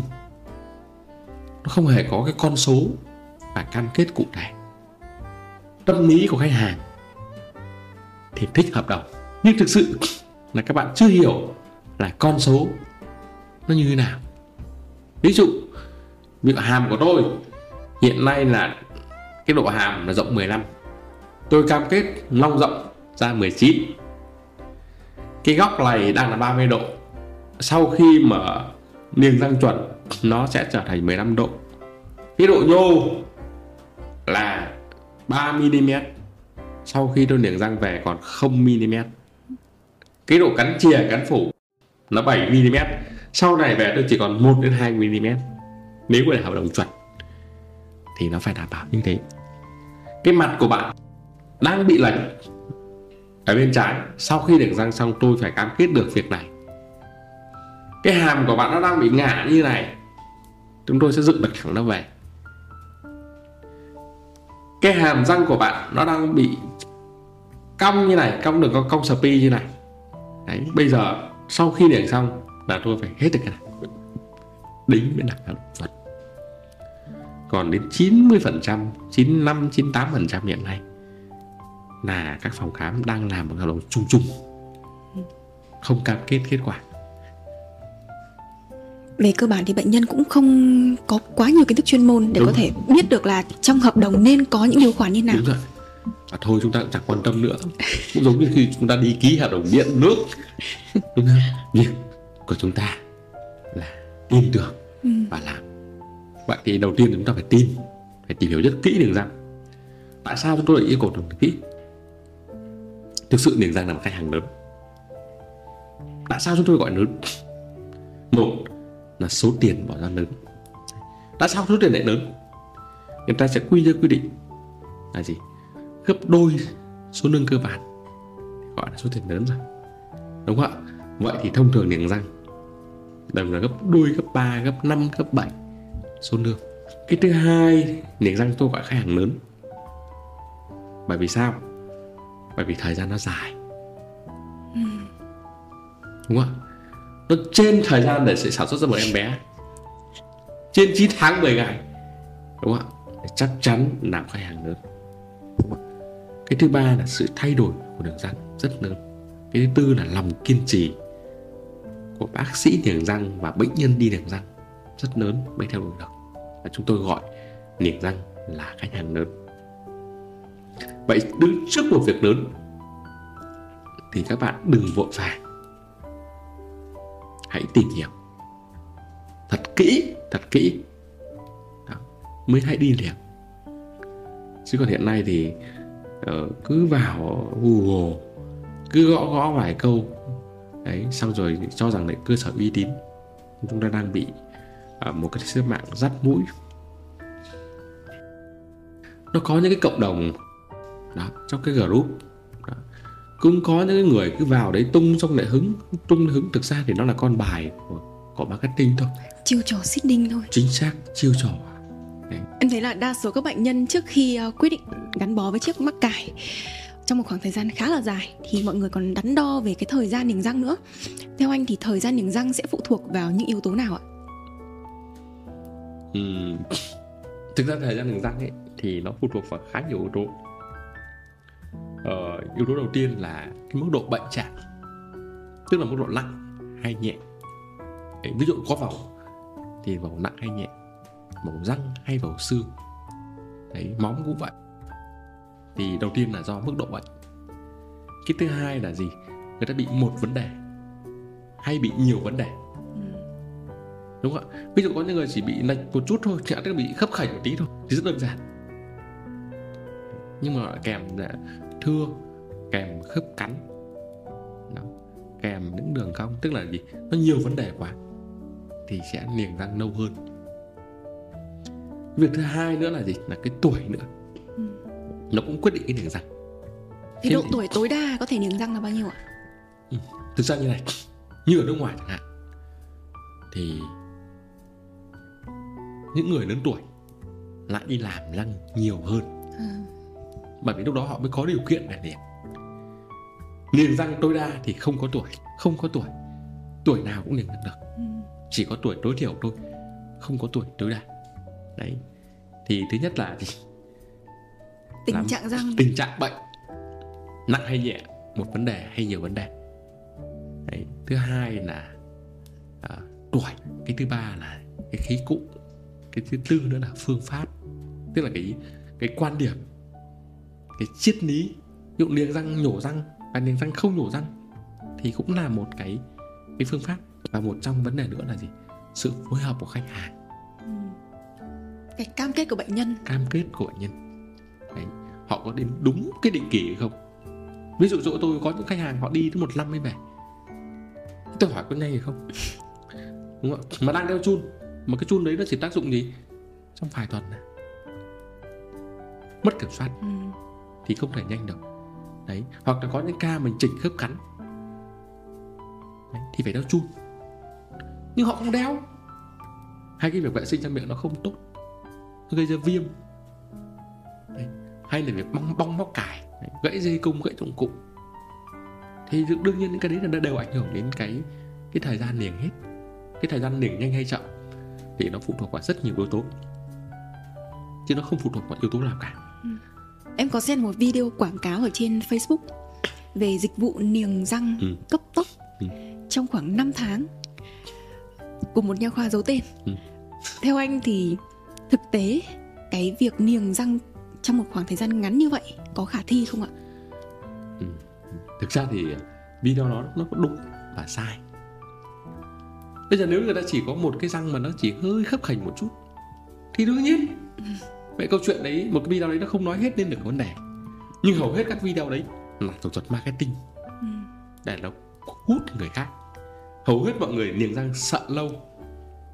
Và họ đánh vào cái suy nghĩ sợ của khách hàng. Đánh vào nỗi đau của khách hàng. đấy nỗi đau nỗi sợ đấy của khách hàng. Và người ta có khát khao. Nỗi khát khao của người ta là niềng răng nhanh. Người ta sợ niềng răng đâu và những người đấy là người ta marketing giỏi. Ừ. nhưng nó không thật còn để di chuyển một cái răng rồi là ổn định một cái răng thì làm sao cái chuyện 5 tháng đã ổn định được nếu nó con số trung bình của niềng răng thì nó tính bằng năm Ừ. chứ không thể tính bằng tháng được còn cái video mà như trên mạng em nói niềng răng bằng 5 tháng có 5, 5 tháng đúng không Đúng ạ, 5 Đấy. tháng.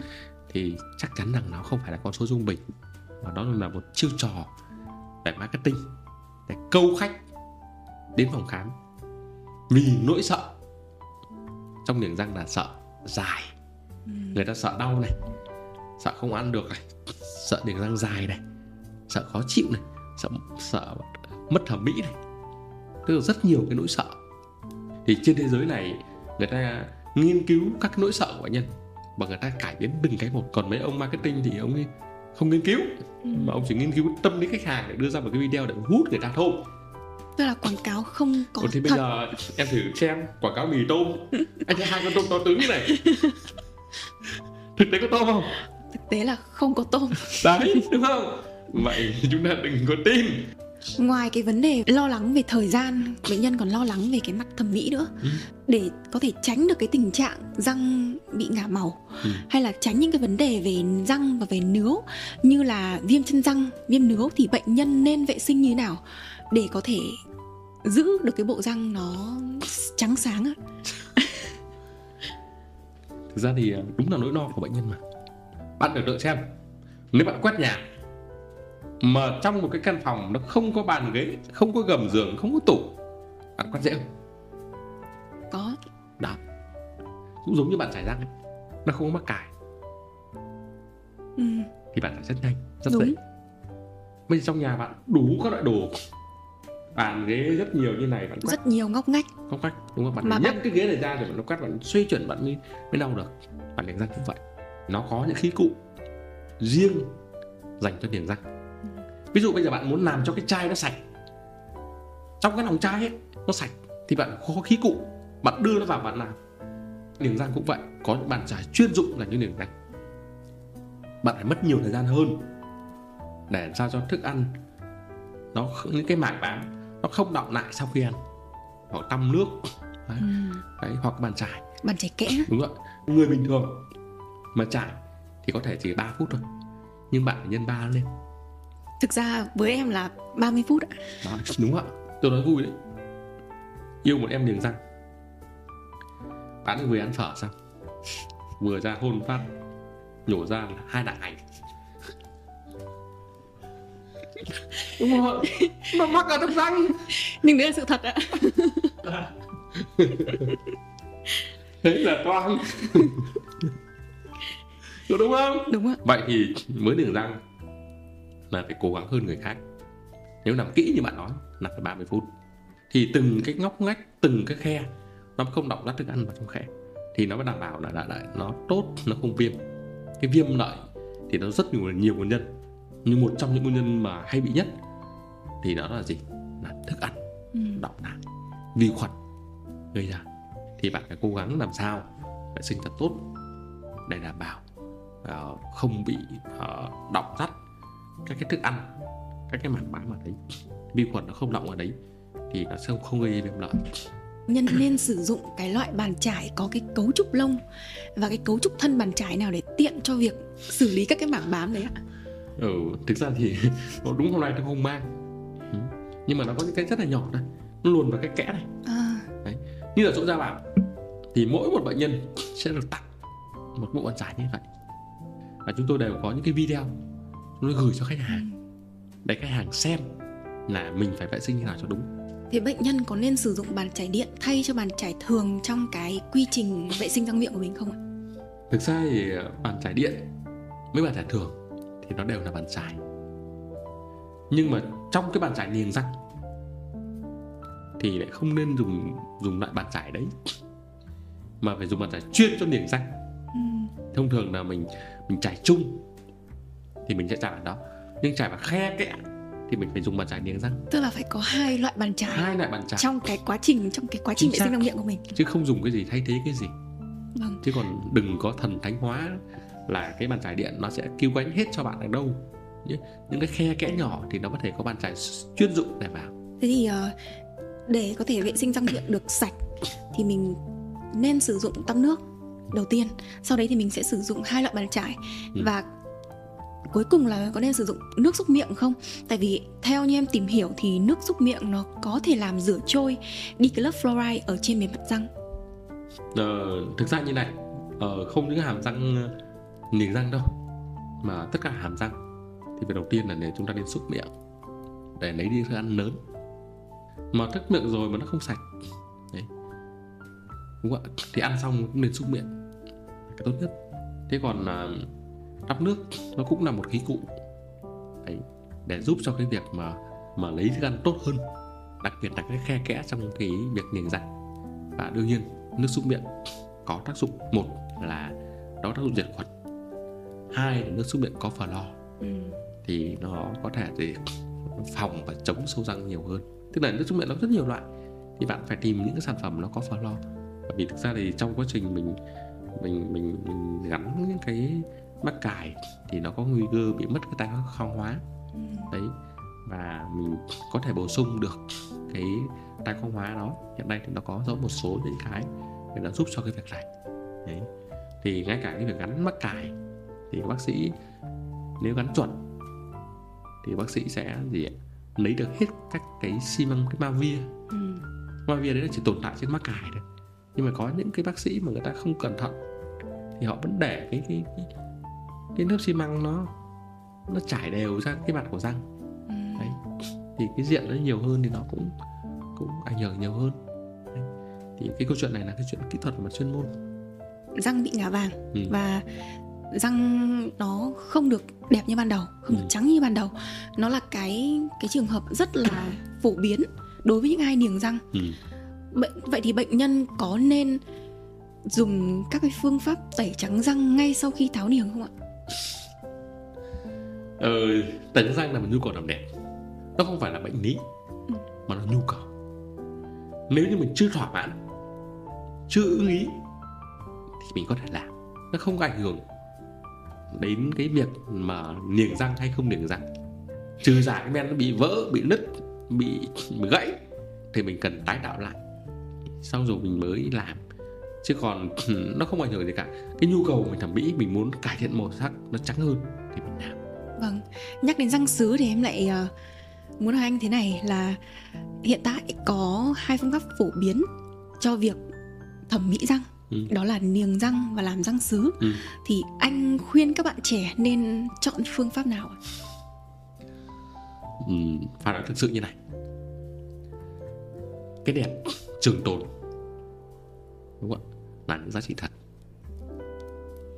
Nếu như mình niềng răng được thì đó là cái đẹp mà trường tồn. Còn là răng sứ thì nó chỉ là cái đẹp mà trước mắt thôi. Đằng sau câu chuyện của răng sứ thì nó là rất nhiều câu chuyện chúng ta phải bàn.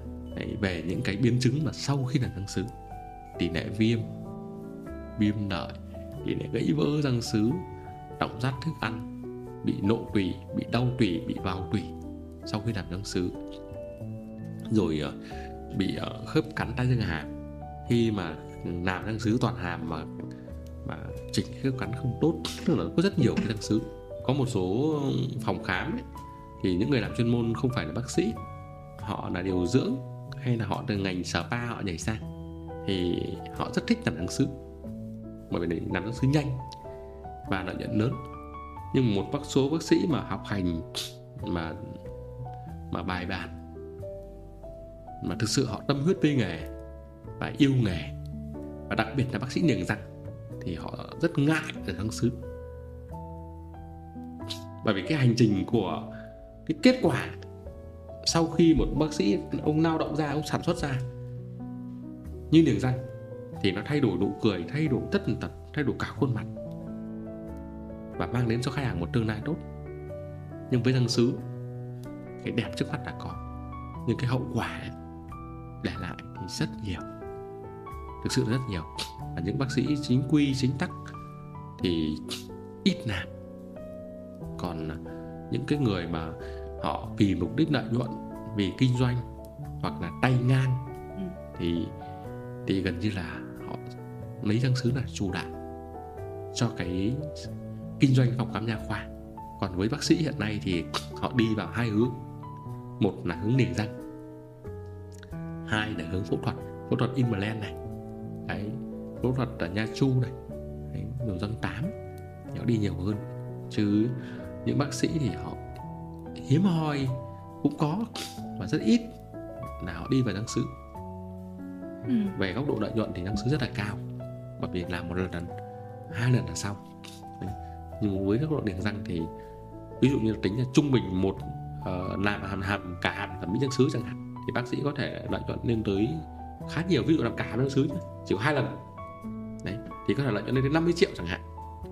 Nhưng mà trung bình một lần niềng răng thì lợi nhuận rất thấp. Ừ. đấy chỉ khoảng 500 nghìn thôi không đến 500 nghìn trong một lần chẳng hạn. Nói đến cái nỗi đau thì ngoài những cái cái lo lắng về thời gian niềng răng quá lâu Ừ. về việc là bị răng nó ngả vàng trong quá trình niềng răng Ừ. thì bệnh nhân còn lo lắng về cả về cái nguy cơ bị hốc má trong cái quá trình niềng răng nữa. Theo anh cái trường hợp này có phải ai cũng gặp phải không? Cái hóp má thì nó khá nhiều cái nguyên nhân. Ừ. thì nó có hai phần. Một là mô cứng hai là mô mềm khi niềng răng ấy thì người ta chỉ tác động mô cứng. Tức là gì?